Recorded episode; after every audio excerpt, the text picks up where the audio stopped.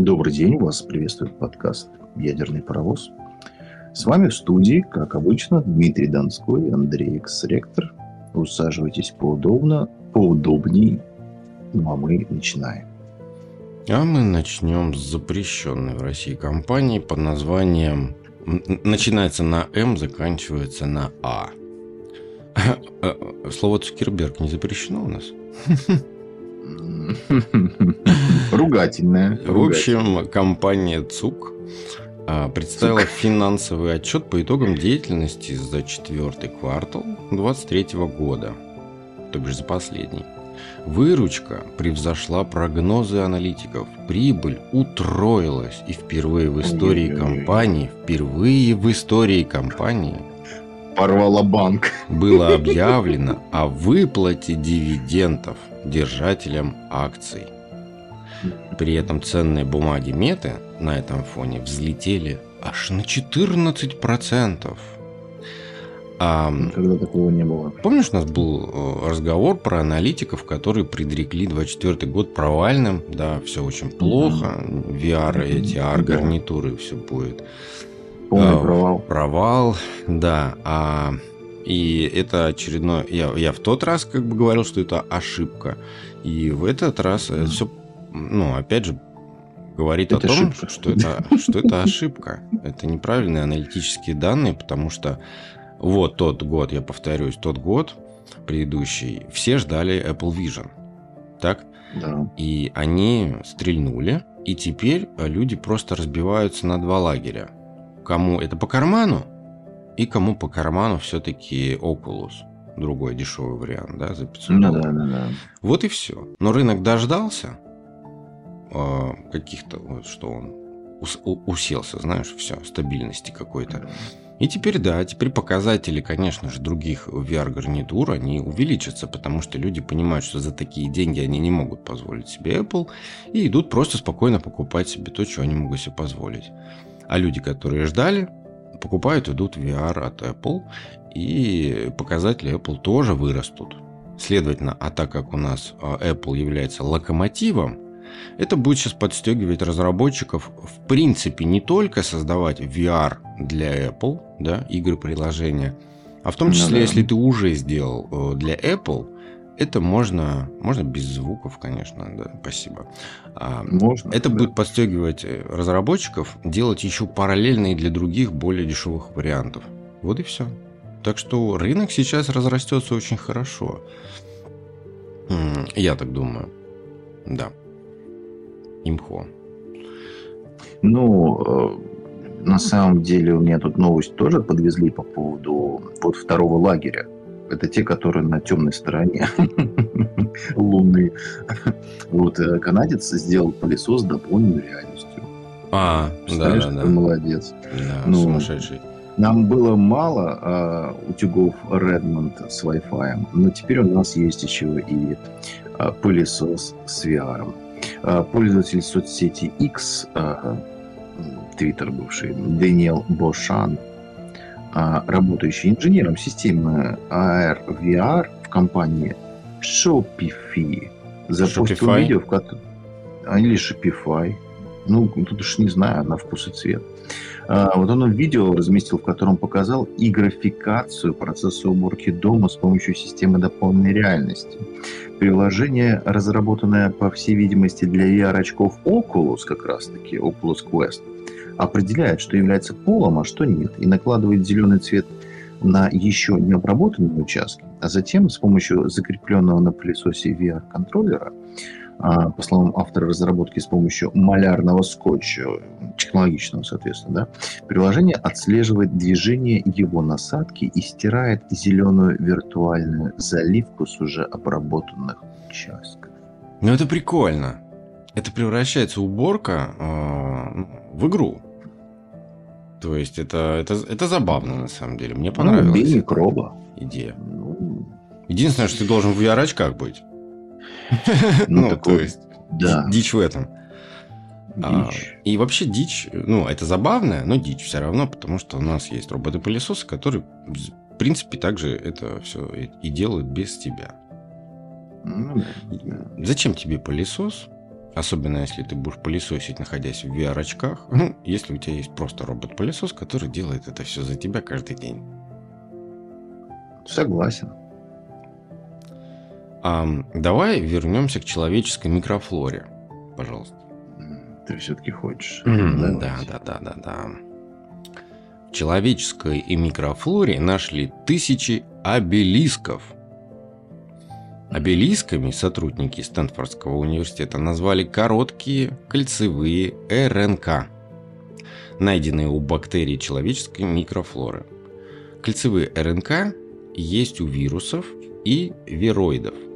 И изначально исследователи искали как раз их – про вирусы мы слышим чаще, и вряд ли стоит подробно говорить, что они, э, что они собой представляют. Это, по сути, нуклеиновая кислота с вирусными генами, заключенная в белковый чехол капсин. Капсид. Капсид. А, чехол угу. капсид. Поверх белкового капсида у многих вирусов есть еще липидная оболочка. Нуклеиновая кислота может быть ДНК и РНК, причем в разных структурных формах. Кольцевая вирусная РНК может появиться на той или иной стадии жизни вируса, причем как у ДНК вируса, так и у РНК вируса. Но кроме вирусов есть еще вироиды. Это просто замкнутые в кольцо небольшие молекулы РНК, безо всяких оболочек. В вироидной РНК много участков, в которых азотистые основания могут провзаимодействовать друг с другом. Они взаимодействуют – так что одна половина молекулы прилипает к другой. Получается кольцевая РНК а, как бы вытягивается, превращаясь в палочку. Вироиды угу. не кодируют никаких белков, а последовательность их такова, что их полностью обслуживают клеточные ферменты. Размножаясь, витроиды вредят клетке. Скорее всего, она взаимодействует с РНК самой клетки, не давая считывать с них информацию. Так что в клетке, например, каких-то белков оказывается меньше, чем нужно. Долгое время считалось, что вироиды поражают только растения.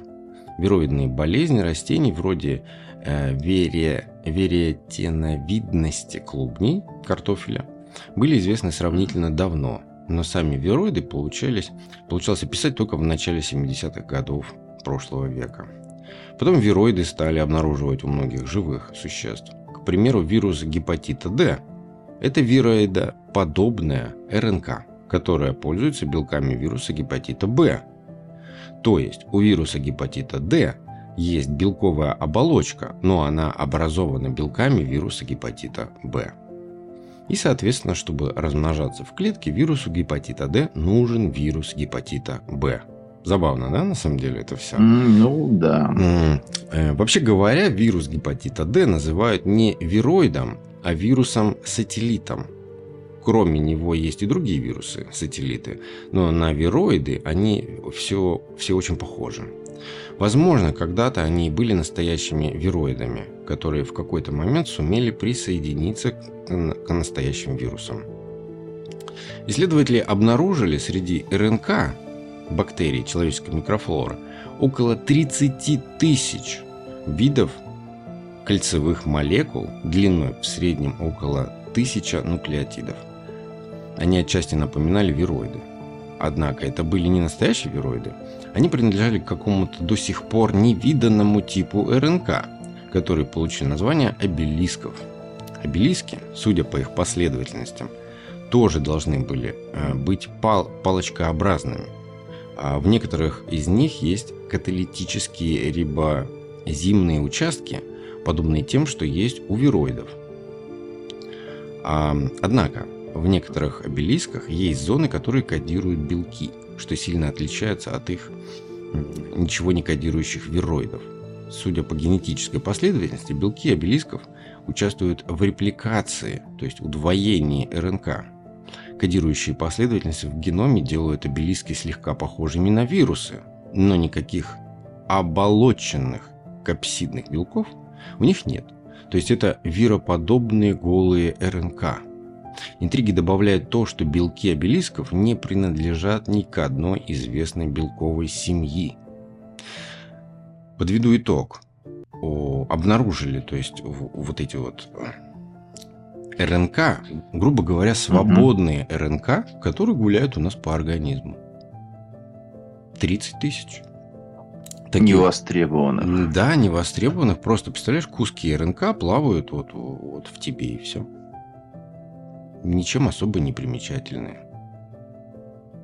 Вот. Да, бесхозные. Ну да, да.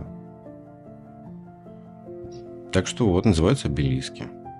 Интересно. Ну, слушай, я думаю, что им придумают какое-нибудь применение. Ну, вот смотри, давай, тут еще есть чуть-чуть, смотри. А, э, РНК в базах, в базах длинных а, относительно Сейчас, подожди. А, тут просто, ну, сложная статья, согласись. Ну, да. Вот, например, вот, вот давай к сути. Если судить по доле образцов, в которых удалось найти а, новые странные РНК, то в бактериях рта обелиски встречаются намного чаще, чем в бактериях кишечника. В 50% образцов изо рта против 7% образцов кишечной микрофлоры. Удалось также определить бактерию, которая тесно связана с одним из обелисковых семейств. Это бактерия э, sanguinis, э, обычный обитатель ротовой полости. Стрептококи. Ну вот, э, да. Соседушка. Соседушка. Да. Ну, возможно, для бактерий, вот эти вот э, РНК, да, вещи, возможно, для бактерий они просто еще один внутриклеточный паразит. А может быть, наоборот, ну, они да. помогают бактериям жить и управлять собственными генами.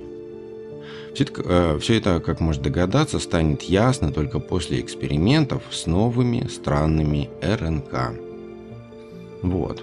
Ну, просто открыли какую-то определенную биосферу, понимаешь? Но новое семейство, да, новое семейство. Да, да. Это просто вот ради этого как бы прочитал, что в это... Человеке. В человеке. Да. В человеке, да. Очень интересно. Тайна, покрытая мраком, но надо следить. То есть мы же не забываем, да, что РНК это белки, да, вот это все, это кодирующие да. вещи. То есть они способны изменять микрофлору, ДНК и все такое подобное. Ну, и да. влияние, скорее всего, очень большое. Очень большое. Надо, Согласен, я буду смотреть вот за, за вот этой вот частью. Ну, мы будем следить так же, как за вертолетом на Марсе. Типа того, да. Да-да-да. А что у вас? Ну, что у вас? Слушайте, ну, мы все время жалуемся, что вот на кошечку аллергия, на собачку аллергия, от попугая чихаем, mm. от крыски плачем. Оказывается, богатые тоже плачут. Но имеется в виду, в данном случае это вот эти замечательные крыски, собачки и прочие обитатели наших квартир. Вот у них как раз-таки, оказывается, существует аллергия на нас, на людей что, в принципе, что-то я об этом никогда не задумывался. Ну, она есть, я знаю, а, да. Ну, она есть, да. Вот аллергия на шерсть кошек и собак часто встречается все-таки у людей. Иногда даже возникает аллергическая реакция на перхоть, слюну, вот, выделение сальных желез. Ну, есть такие люди. Знаешь, ну, да. кошечку понюхал и все, и пробило на слезу. Но не, ну, не от счастья, конечно. А, вот это все проявляется в виде покраснения кожи, отека, слизистых, слезоточения, чихания и прочего. Отсюда возникает вопрос, если вот у людей бывает аллергия вот в таком роде на животных, может ли быть обратная реакция? Ряд экспертов отвечает положительно, причем в некоторых случаях аллергическая реакция настолько сильная, и сам ответ настолько сильный, что может угрожать даже жизни домашнего питомца. К счастью, это происходит очень редко, но вот легкие симптомы довольно распространены. А вот доктор Хизер Эджингтон, сотрудник Корнельского университета, сообщает, что у наших четвероногих братьев бывает аж целых три основных типа аллергии – то есть первое это на блох, угу. пищевая и на окружающую среду. Что для меня, кстати, сейчас вот, кстати, тоже открытие. Аллергия на людей встречается и относительно третьему типу, да? Окружающая э, среда. Тут же, да. К счастью, вот в большинстве случаев аллергическая реакция слабая, вот, которая доставляет питомцу больше дискомфорта, нежели чем какую-то реальную угрозу жизни представляет. А, ну, как уже вот сейчас мы с вами это характеризовали, лишь вот в редких случаях симптомы могут быть ну, сильно выражены, вплоть до анафилактического шока. А, ну, можно напомнить, что самая сильная аллергическая реакция именно это анафилактический шок. И она проявляется в виде отеков, рвоты, судорог, а может даже привести к смерти. И вот чаще всего эта реакция у собак и кошек возникает на определенные продукты или, например, укусы насекомых, а не контакт с людьми. А, вот у собак и кошек, например, она проявляется в виде зуда, раздражения кожи. А, как проявляется аллергия на самого человека? Вот, в большинстве случаев аллергия на человека у животных проявляется так же, как у человека на кошек или собак. Обычно можно заметить, что животное расцарапывает себе кожу, которая выглядит здоровой, угу. что связано с зудом. Это состояние называется атопическим дерматитом или экземой. Да. Вот у домашних питомцев экзема обычно возникает на человеческую перхоть, то есть омертвевшую кожу и волосы. К сожалению, у человеческой перхотью, да, животные могут столкнуться не только вот в контакте с человеком, она присутствует повсюду вообще в жилье, на полах, вещах, коврах, а также других поверхностях. Поэтому песики и собачки у нас э, могут быть, ну, по большому счету, под угрозой. Да. Надо следить. А, Надо следить да? за своим питомцем, ответственность нести в плане того, что если ты видишь, что у тебя там собака там, не знаю, постоянно чешется в присутствии тебя, или у нее там слезы текут из нее сопли, то надо что-то делать. Потому что ты убиваешь... Аллергены как-то сдавать, да? Да, да, да, да, надо. Да, да. Как лечить вопрос, да? Это, если домашний питомец страдает от аллергии на человека, то применять различные, конечно, способы лечения, направленные на устранение симптомов, да. Причину-то мы с вами не устраним, само ну, да. собой разумеется, да. А, часто используют антигистаминные препараты в виде таблеток. И животному придется это давать каждый день. Но, к сожалению, эти препараты в большинстве случаев малоэффективны. Есть статистика, кстати говоря, а, что вот эти все антигистаминные только действуют всего лишь на 30% собак. Uh-huh. А одно из исследований показало, что для кошек с аллергией эти препараты вообще никакой эффективности не имеют. А, и аллергию на человека невозможно вылечить полностью. Существующие методы только уменьшают симптомы. Поэтому нужно быть внимательными к своим питомцам. Да, случае. питомцы это ответственность, надо заботиться о них, да. потому что они да. в этих условиях не могут позаботиться о себе. А, ну, в завершении, на самом деле, этой прекрасной новости хочется отметить, что домашние животные не только могут страдать от аллергии и вызывать аллергию у людей, но также предотвращают развитие пищевой аллергии у наших непосредственно малышей. Причем таким эффектом обладают не только кошки и собаки, но и другие домашние питомцы. Угу. Да, следите за животными, следите и принимайте да. меры. Так, а что у нас еще? Ученые тут, ученые, вот эти вот псевдо, которые, да, которые каждый год авторы журнала Чикагского университета бюллетень ученых-атомщиков переводят стрелку метафорических часов судного, судного дня полночь на которых символизирует конец света. Э, до 2017 года полночь означала взрыв атомной бомбы, однако теперь ученые учитывают и другие риски, не связанные с ядерным оружием. И хотя часы являются визуальной метафорой близости человечества к катастрофе, они измеряют реальную опасность в минутах и секундах. Так, в 23 году экспертов приблизило, эксперты приблизили стрелки часов как никогда близко к полуночи, на 90 секунд.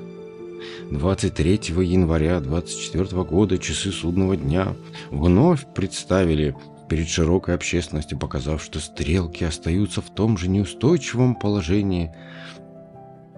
Я, короче, это такой, такой бред. Это просто такой бред. Ну, я... Психологическая хрень, вот это, да, нагнетание истерии, типа мы что прогнозируем, вот, вот. что всем трэш. Ну да, хорошо, вот. давай представим, что сейчас какая-то война началась, да, там, например, между, да, да.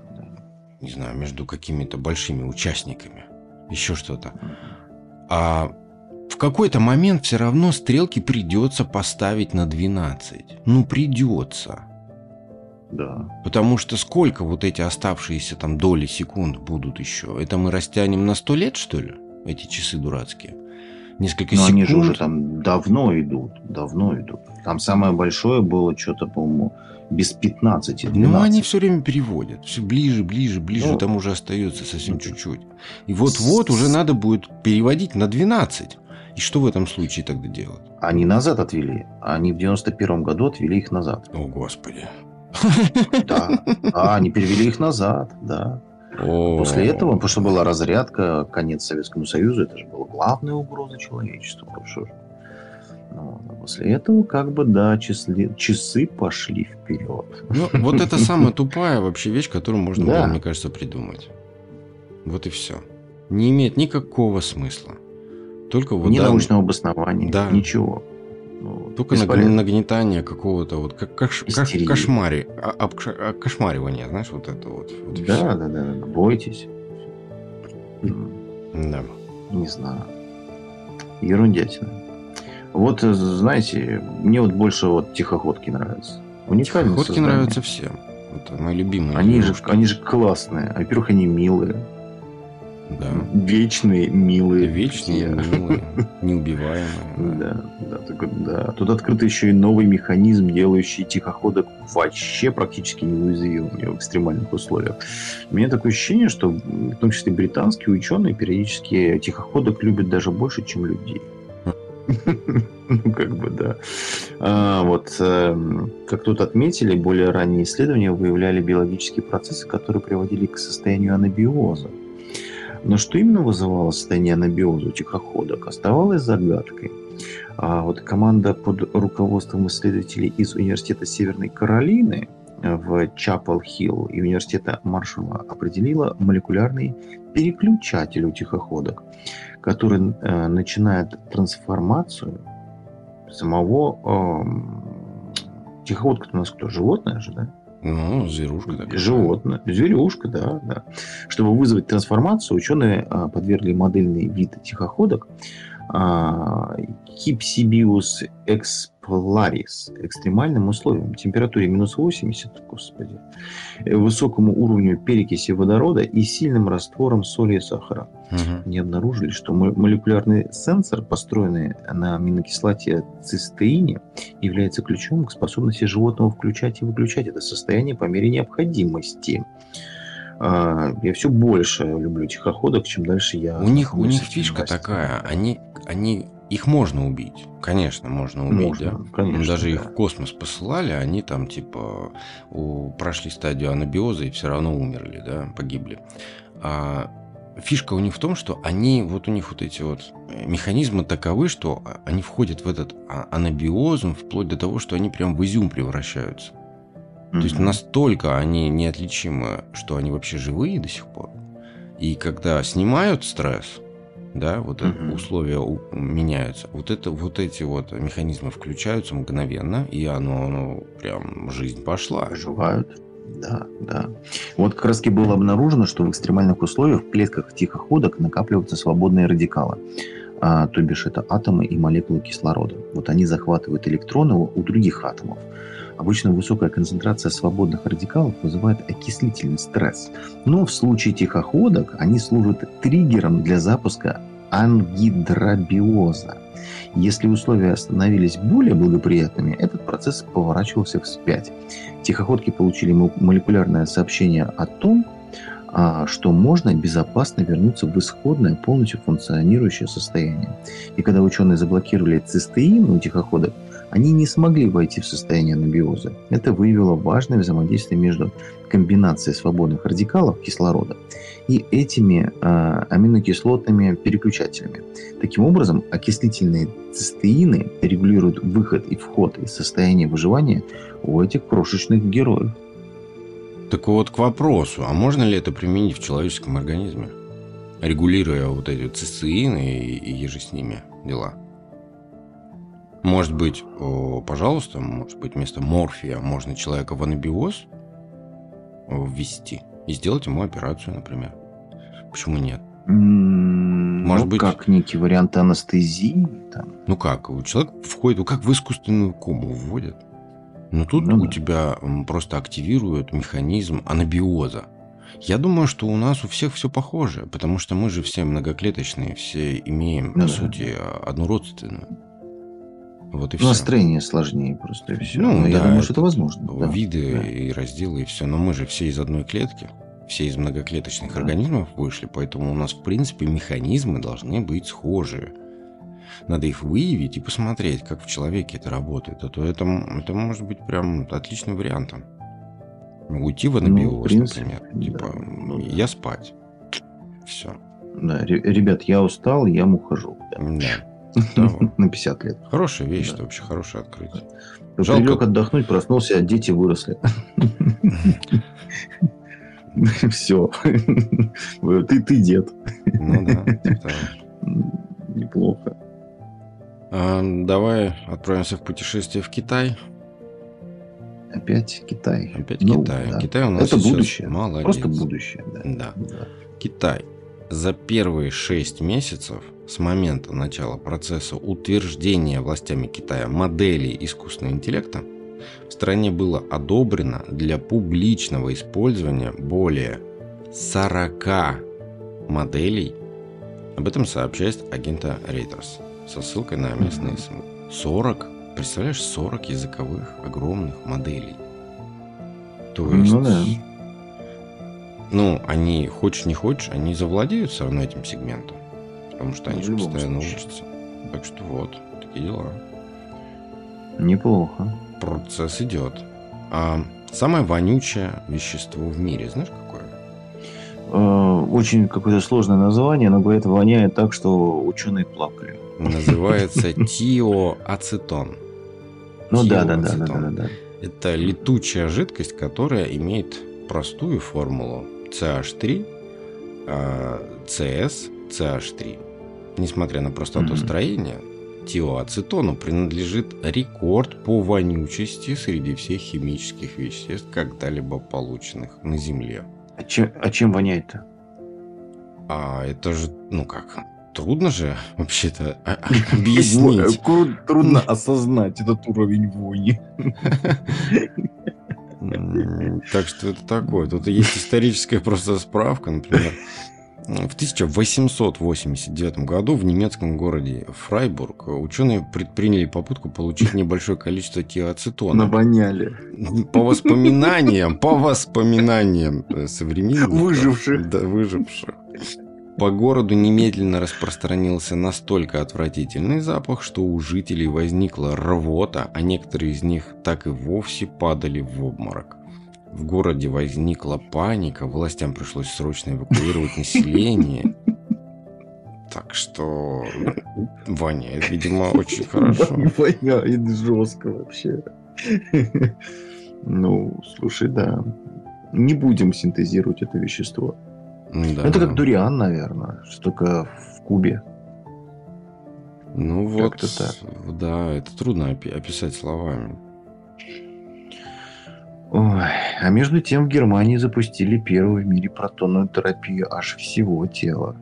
А, да. Слышали про эту историю, да? Да, конечно.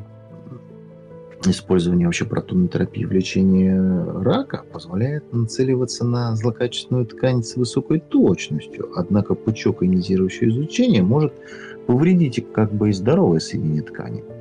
Если не учитывать а, анатомические изменения в режиме реального времени, конечно. Для повышения безопасности подхода сегодня применяются инструменты магнитно-резонансной томографии, которые визуализируют движущиеся ну, части опухоли, да, а, и окружающие ткани с отличным контрастом. А, вот OncoRay теперь является первой системой, которая использует МРТ для управления протонной терапией. А, это опубликованная история в журнале Physics World. Над созданием OncoRay трудились команда, команда в составе Германии, ребята были, да, и э, как они заявляют, что наконец э, нам удалось реализовать и ввести в действие систему. И с нетерпением они очень ждут следующего этапа, который решит научные проблемы, заявил автор работы Асвин Хоффман. В Анкарей объединены горизонтальные линии луча протонной терапии и МРТ-сканер. А, вращающийся вокруг тела пациента. Такая геометрия позволяет выполнить лечение как в вертикальном, так и в горизонтальном положении. Э, в ближайшей перспективе ученые получат возможность выяснить, насколько эффективен и безопасен их подход в лечении подвижных опухолей, да, грудной клетки, например, брюшной полости или там, малого таза. А, ну что ж. Ну, то есть это обдача думаю, пучком, что... да, в реальном времени. То есть крутят, ну, вертят тебя в разных проекциях и туда под разными углами подают, так сказать, со всех сторон. Чтобы Точнее, добраться. оборудование крутится вокруг тебя. Ну, типа, да. В, да, в разных да. проекциях. Это да. как ЧПУ. просто... Ну, типа того, да, да, да.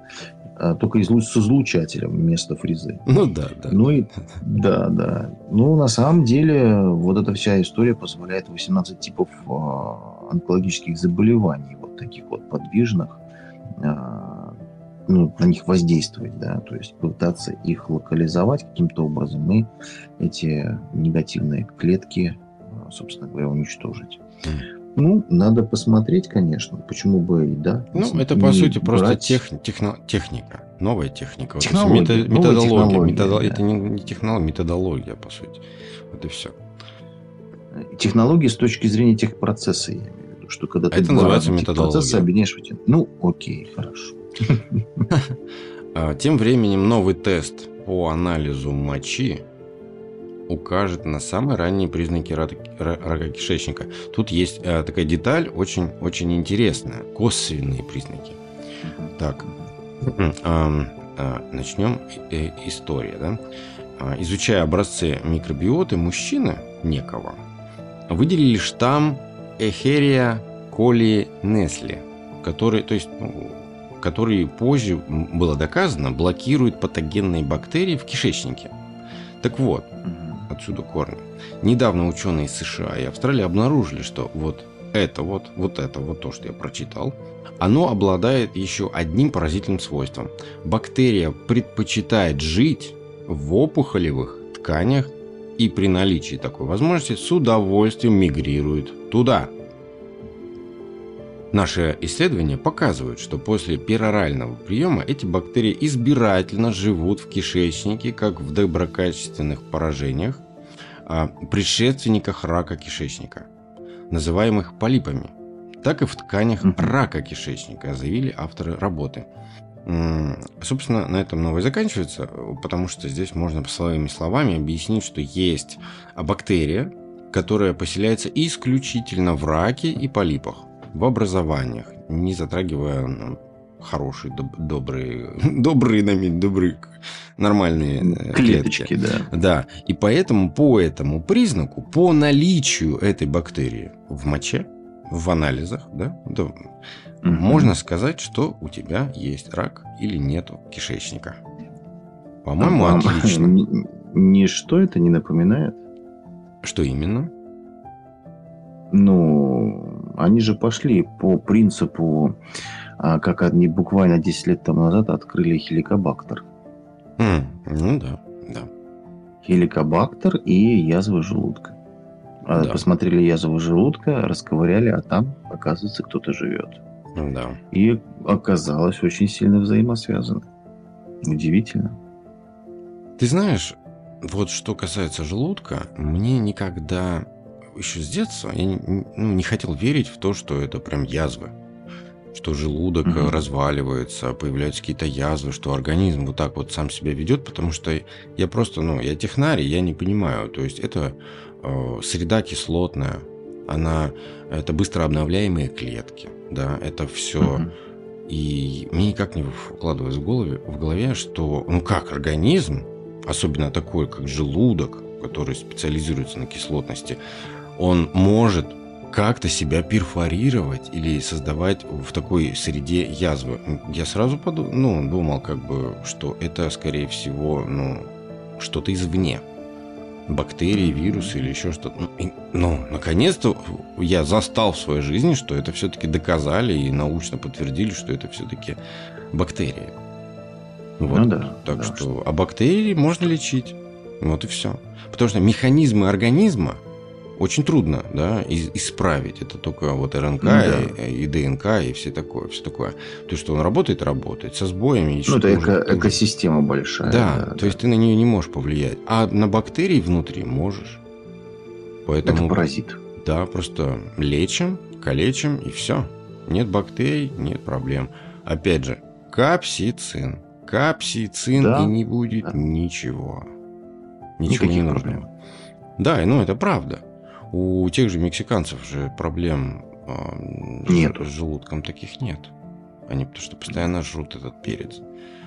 И все острое. Все Вообще острое. Кстати, да. кстати, кстати, сегодня а, послушал тоже одну интересную тему. Оказывается, что а, соус а, кимчи обладает схожим терапевтическим эффектом, только еще позволяет вам сбросить лишний вес. Ну, про лишний вес уж добавили для красного словца. Возможно, но эту тему нужно будет отдельно поизучать поподробнее. Угу. Но это интересно. Тем временем ученые. Не знаю. Про купание в холодной воде? Да. Купание в холодной воде облегчило симптомы менструации.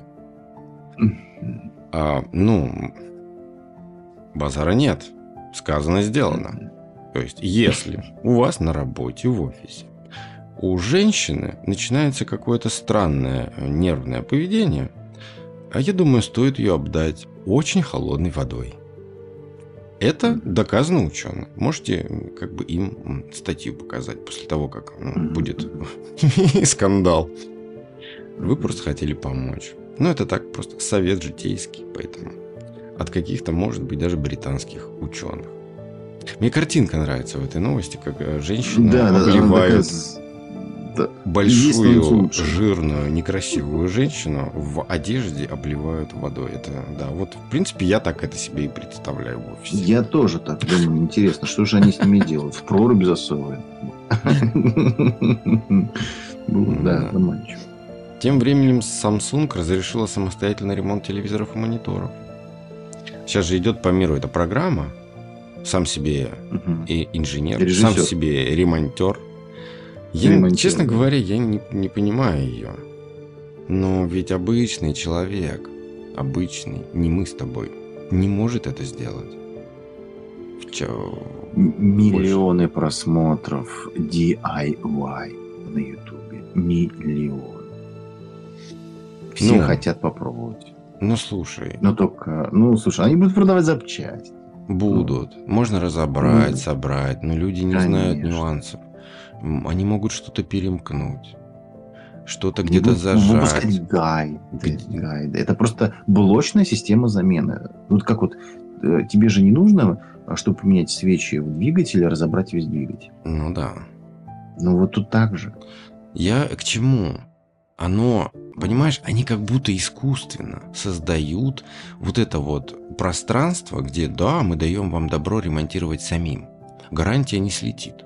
Мы вам запчасти дам, дадим гайд, дадим инструкции, все, собирайте. Но производитель, производитель, вот на 99% знает, что человек не закончит эту операцию. Или сделает ну, да. еще хуже. И я думаю, что вот под этим всем добром и добродетельностью, которая дает нам якобы свободу в ремонтах, я думаю, скрыта именно вот эта тенденция сделать так, чтобы человек просто окончательно убил свое устройство и пошел покупать новое. Ну, да. Я думаю, Тоже только для вариант. этого. Потому что я тебе говорю, ну, ну представь вот кого-то из своей семьи или, вот, не знаю, там, знакомых, девочек особенно. Кто это сможет сделать? Кто сможет хотя бы просто разобрать телефон? Понимаешь? Не, при этом не выдавив экран. Там же вот, например, последний даже телефон, там, в том числе айфоны, да, это же надо выкрутить гайки сбоку и присоской выпрессовать э, экран. А ну, это да. не, не каждый на это способен не сделать того, что экран пополам сломался. Вот и все. Ну, а надо греть, надо греть. Температура, я не помню, там 120 градусов. Ну, собственно, понимаешь, даже если соблюдать инструкцию, то ты все равно можешь облажаться. Не с первого раза. И если ты... И 90% людей так и облажаются. Тот, да, кто это взялся. Да, и 90% людей пойдут и покупать новый, новый гад, этот гаджет. Вот и все. Да. Сто процентов. Вот так что это какая-то хитрая лажа, которую все вроде так радуются, но на самом деле это капитализм. Он не работает во благо людей и их желаний. Да, да, так и есть. А что у вас там в новостях? Слушайте, я думаю, что пора открывать и в этом выпуске нашего замечательного подкаста «Ядерный паровоз» а, ящик Пандоры. Регулярная наша рубрика. А, я хотел с вами, как говорится, осветить семь мифов о вредных продуктах, в которые мы зря якобы верили. А у нас рубрика «Малахов плюс». Малахов плюс, да. А, первое место – яйца. Вот. Э, тут говорят, что традиционные яйца выходят на первое место по содержанию холестерина, особенно яичные желтки. Но вот как известно, что его избыток, э, в частности, липопротеинов низкой плотности, ЛПНП, повышает риск образования бляшек в артериях, что может привести к сердечным приступам, инсультам и другим сердечно-сосудистым заболеваниям. Вопреки этому большинство исследований не обнаруживает значительного влияния употребления яиц на уровень холестерина, если оно вообще существует. Спор о том, может ли избыточное количество яичного желтка повысить уровень холестерина, вероятно, еще не завершен. Некоторые исследователи а, продолжают утверждать, что это возможно, однако текущие диетические рекомендации больше не устанавливают жестких ограничений на потребление холестерина. Ну, скажем, по поводу яиц, э, ну, злоупотреблять нельзя.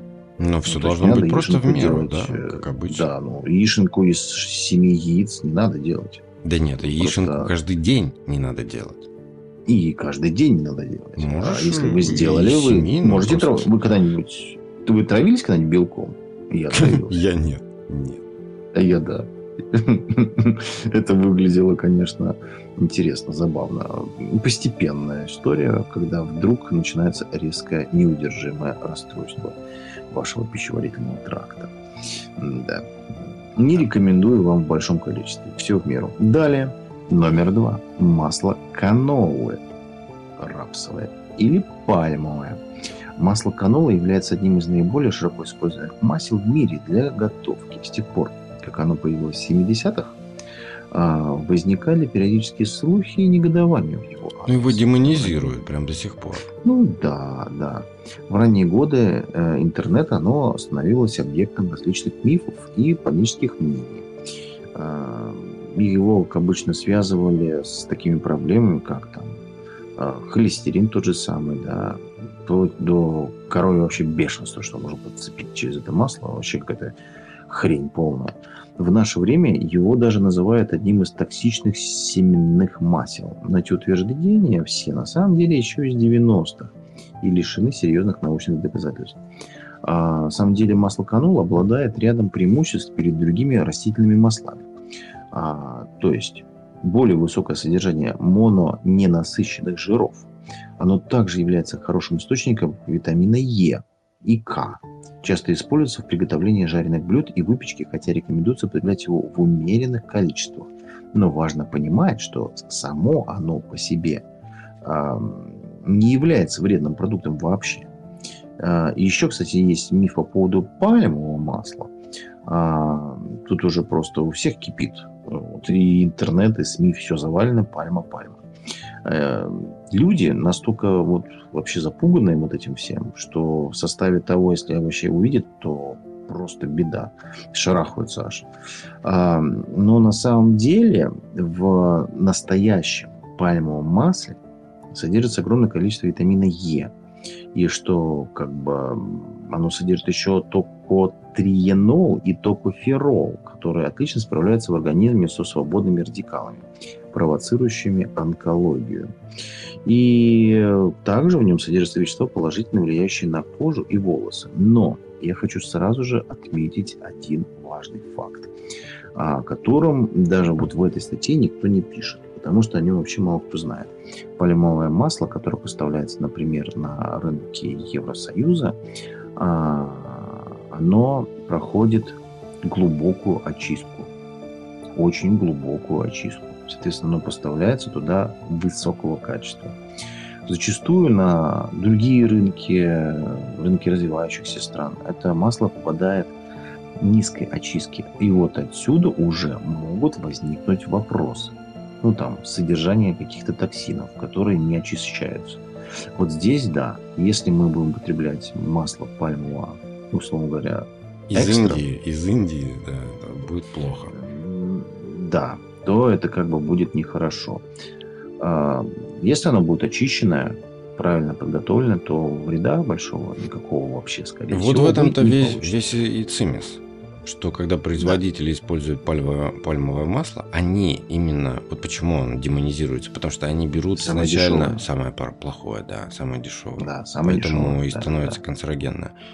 Я, Вплоть кстати, до технических масел. Я, кстати, такой человек, который вот, если я вижу положительные моменты, и это много всего, это ассортимент, то я стараюсь смешать. Я и так во всем. Просто про масло вспомнил. Например, э, сейчас начали встречаться смеси маслов, мас, масел, господи, маслов, смеси масел. Я пошел дальше в плане того, что я знаю, например, э, все положительные стороны разных масел. Я беру их, просто смешиваю, например, если это жидкие масла, да, э, смешиваю в пропорции один к одному все. Угу. И я беру угу. все положительные моменты из всех масел, по сути своей. Вот и все. Ну да, э, я с тобой в этом плане согласен. Есть еще миф номер три, это картошка. Вот здесь я на самом деле уже не согласен. Но все-таки зачитаю мнение. А, ну, я, интересно. Я знаю, что зеленую картошку как бы, ну это вредно есть. Но это по, по понятно. Это понятно, это само понятно. собой, да, да. Картофель вообще, как один из ключевых продуктов, вызвал вообще сомнения. Э, и именно из-за высокого гликохимического индекса, который приводит к быстрому повышению уровня сахара в крови. А некоторые диетологи утверждали, что продукты с высоким гликемическим индексом могут негативно сказываться на здоровье, способствуя появлению ожирения и других проблем. Ну вот, это Тем то, что менее... любит наш организм, что любит мозг. Да, да. А, Тем не менее, современные исследования угу. подчеркивают, что именно этот индекс не всегда является определяющим фактором для обычного потребителя. Позднее исследования также указывают на то, что картошка не обязательно менее сытная, уж точно никак не связана с ранней смертью, что, в принципе, само собой вообще иначе, как белорусы живут. Они все на картошке. Так вот, важно отметить, что хотя этот овощ сам по себе не представляет угрозы для здоровья, обжаривание его в фритюре не является наилучшим методом приготовления. А разнообразие некрахмальных углеводов также может быть включено в рацион. Но, опять-таки, авторы не договаривают много каких историй. Ну, например, что во все диеты для тех, у кого проблемы с сахаром в крови, а, не рекомендуется использование, строго не рекомендуется картофель, потому что это крахмал, а крахмал в пищеводе превращается потом в сахар. Поэтому не надо. Вот. Ну, что я могу сказать? Делаем выводы. И правильное питание наше все. Дозирование. В первую очередь, дозирование. Да. По чуть-чуть, да. понемножечку, тогда, когда организм... Вот я тебе говорю, вот я ем тогда что и когда организм хочет. Захотел, да. поел. И все, и дальше ты это не ешь, например. Дозированно как-то получаешь себе, даже если что-то вредное, то не так часто получается. Согласен. Единственное, что я бы хотел еще бы от коротенечка по поводу остальных веществ и продуктов. То есть далее указывается, что глутамат натрия это абсолютно безвредная история. То есть натриевая ну, еще бы. Еще бы, ну, согласен. Цельное молоко. Но тут, конечно, просто биологические риски какие-то определенные присутствуют. А, ну и замороженные овощи и фрукты, типа, тоже миф. Ну, не знаю, такое себе. Ну, заморозка это заморозка. Что с ней будет? Это овощи. Ну, это, замороженные... это не, не мясо. Вот в мясе, э, да, необратимые процессы. А, зелень. Народ просто говорит, что типа вот свежее, как знаешь, замороженное мясо и охлажденное мясо. Вот, допустим, что якобы свежий фрукт это совсем другой набор там элементов, микроэлементов, этих же самых витаминов, да. Вот если ты заморозил, то уже типа все. Ну вот ученые подтверждают, что разницы нет. Ну, слушай, я больше скажу. Помнишь, мы с тобой обсуждали морковку? Да. Она в вареном виде, у нее содержание витамина С повышается. Ну, да, да, так да, что да, кстати. удивительно, но факт. Так что тут да. такое себе. И про кофе еще в конце там сказано. Но а, кофе мы все прекрасно знаем, что норматив э, кофе хороший, да, там а, крепкий кофе это чашка в день. Для того, чтобы кофе оказывало положительный эффект. Ну, на состояние кожи, иммунитета, бодрости, вообще духа. И чтобы, ну, кофе как, как антиоксидант, кофе как, а, а, скажем так, источник источник борьбы с... Э, источник борьбы. Mein Kampf. Ну, источник борьбы. Mein Kampf вашего, вашего иммунитета против э, онкологии, да. Потому что, собственно говоря, кофе э, реально хорошо с этим борется, да. То есть риски-то уменьшаются. Там по 37%, по-моему. Цифры такие были. Mm. При употреблении кофе регулярном риск онкологии уменьшается. Но это чашка в день. Ну, все по чуть-чуть, видишь? Все по чуть-чуть. Да, Даже и жареные картошки можно чуть-чуть. И не с утра, вот. бога ради, не с утра. И бога ради не на ночь. Да. Тут я не могу себе ни в чем сказать, извините. Понимаю. Да, мы все грешны. Ну, слушай, вот, например, а, а, не понимаю вот этого, да, почему на ночь нельзя. Ну да, там якобы замедляются процессы, и организм, типа, лишняя нагрузка. Но мы же никуда не торопимся, пока спим. И организм спокойно, медленно может это все дело переваривать. Причем, например, э, даже с учетом того, что я встаю очень рано, обедаю я уже в 10 в 11 только. Ну, то есть завтрак мой. То есть у кишечника, у моего желудка достаточно времени, в принципе, чтобы все переварить и еще и попросить о еде. Ну, так что тут да. все зависит от того, что дальше. Вот и все. Опять же, да, мера мера. Ну, понимаешь, тут вопрос в том, что часто люди э, поели и ложатся. Вот этого делать нельзя. Как это То не ты, сделать? Ну, ну как это ну, не ну как не, ну вот так вот, ну нельзя. Я не знаю человека, который бы такой поел сытно, хорошо, ему полегчало, у него настроение улучшилось, он такой, пойду в спортзал, короче, все. Ну потому огород что копать. Нельзя момент. переедать, вот не надо, нельзя наесться. Вот. Нужно всегда выходить с легким чувством голода. Нет, с легким. Нет, да. нет, это, это ужасно, это самое ужасное. Так говорит вещь. мой гастроэнтеролог. Да пошел он твой гастроэнтеролог. Да надо... никуда он Дим, не пошел он уже давно Подожди, работает. Э, надо, надо просто стянуть себе желудок. Не растягивать его большими порциями еды. Просто ешьте чаще, да. Маленькими чаще. порциями все и все. А, да. да, вот по возможности, по, вернее, по, по началу, да, если у тебя там желудок растянут там первым, вторым, третьим и, и, и всем прочим, у тебя будет, да, ты будешь выходить из и, из-за стола с чувством голода, да. Но это надо подождать, когда желудок обратно стянется до нормального состояния когда у тебя, извини меня, не огромная тарелка. Вот самый простой вариант. Вот привыкли первое, второе и компот. Вот просто что-то одно. И все. Этого достаточно. Лучше приди через два часа и поешь еще. У тебя желудок останется маленьким. И тебе для, э, например, это, это домашние условия, да, это вот. А если ты где-то на работе, на улице, в офисах, большой желудок, он даст о себе знать. Тебе придется быстрее искать где-то очень много пищи, чтобы вот, возместить себе энергию. А сжечь все эти калории ты не успеешь. Вот. А когда у тебя маленький желудок, стянутый, да, ну нормального я имею в виду размера, то тебе надо будет просто маленькую упаковочку там орешков что-то съесть и все, и все, вот тогда будет достаточно, чтобы дальше искать и себе пропитание нормальное. От ларька до ларька, знаешь. А, ну, вот, вот, например, да, вот, например, какой-нибудь этот бендл, бендл, да, бургер, картошка фри, потом к ней что еще, кока-колы стакан огромный. Так вот нет. Соусов. Соусов побольше. А самый оптимальный вариант – это съесть половину бургера и немножечко картошечки. А Кока-Колу вообще выкинуть. Вот, вот это самый нормальный вариант. И вернуться доесть вот это все через пару часов. Ну, у тебя организм сам ну, да. попросит. Давай еще доедим. Вот я еще созрел. Надо чувствовать свой организм. Вот. Самая большая тайна-то. Следите. Да? Не следить за ним, а чувствовать его, когда, чего он хочет. И пить водичку. Например, головная боль, да, если у тебя в обед. А это от голода. От голода.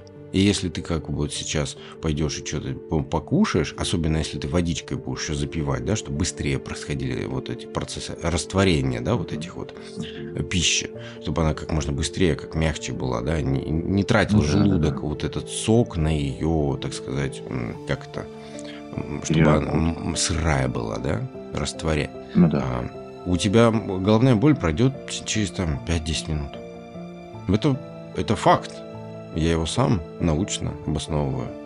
По собственному, ну, если только у вас не патология или не мигрень. Ну, мы же не говорим об этом.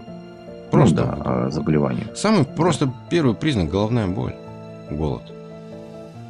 Да? Потому что когда да. ты на кофеине сидишь, например, да, ты с утра хлопаешь, хлопаешь, да, да, ты не замечаешь голода. Но организм как-то должен тебе про... про... Ну, потому что ты на глюкозе сидишь. Типа того. На глюкозе. Типа того. Ты пьешь сладенький э, растворчик глюкозы с классной ароматической добавкой в виде кофеина. И все. Кофеин заставляет тебя более энергично работать и поддерживать. Ты начинаешь подъедать свои внутренние резервы. Ну и хоть как-то себя поддерживать в виде сахароза. Что мы сегодня столько о еде говорим, о картошечке и яичнице. Я прям так проголодался и чувствую, что надо я думаю, уходить да. наконец, Пора. так сказать, на Пора. обед. Да. Ну, тогда на сегодня, пожалуй, и все. Ну, тогда на мосты, собственно говоря. Пока и удачи.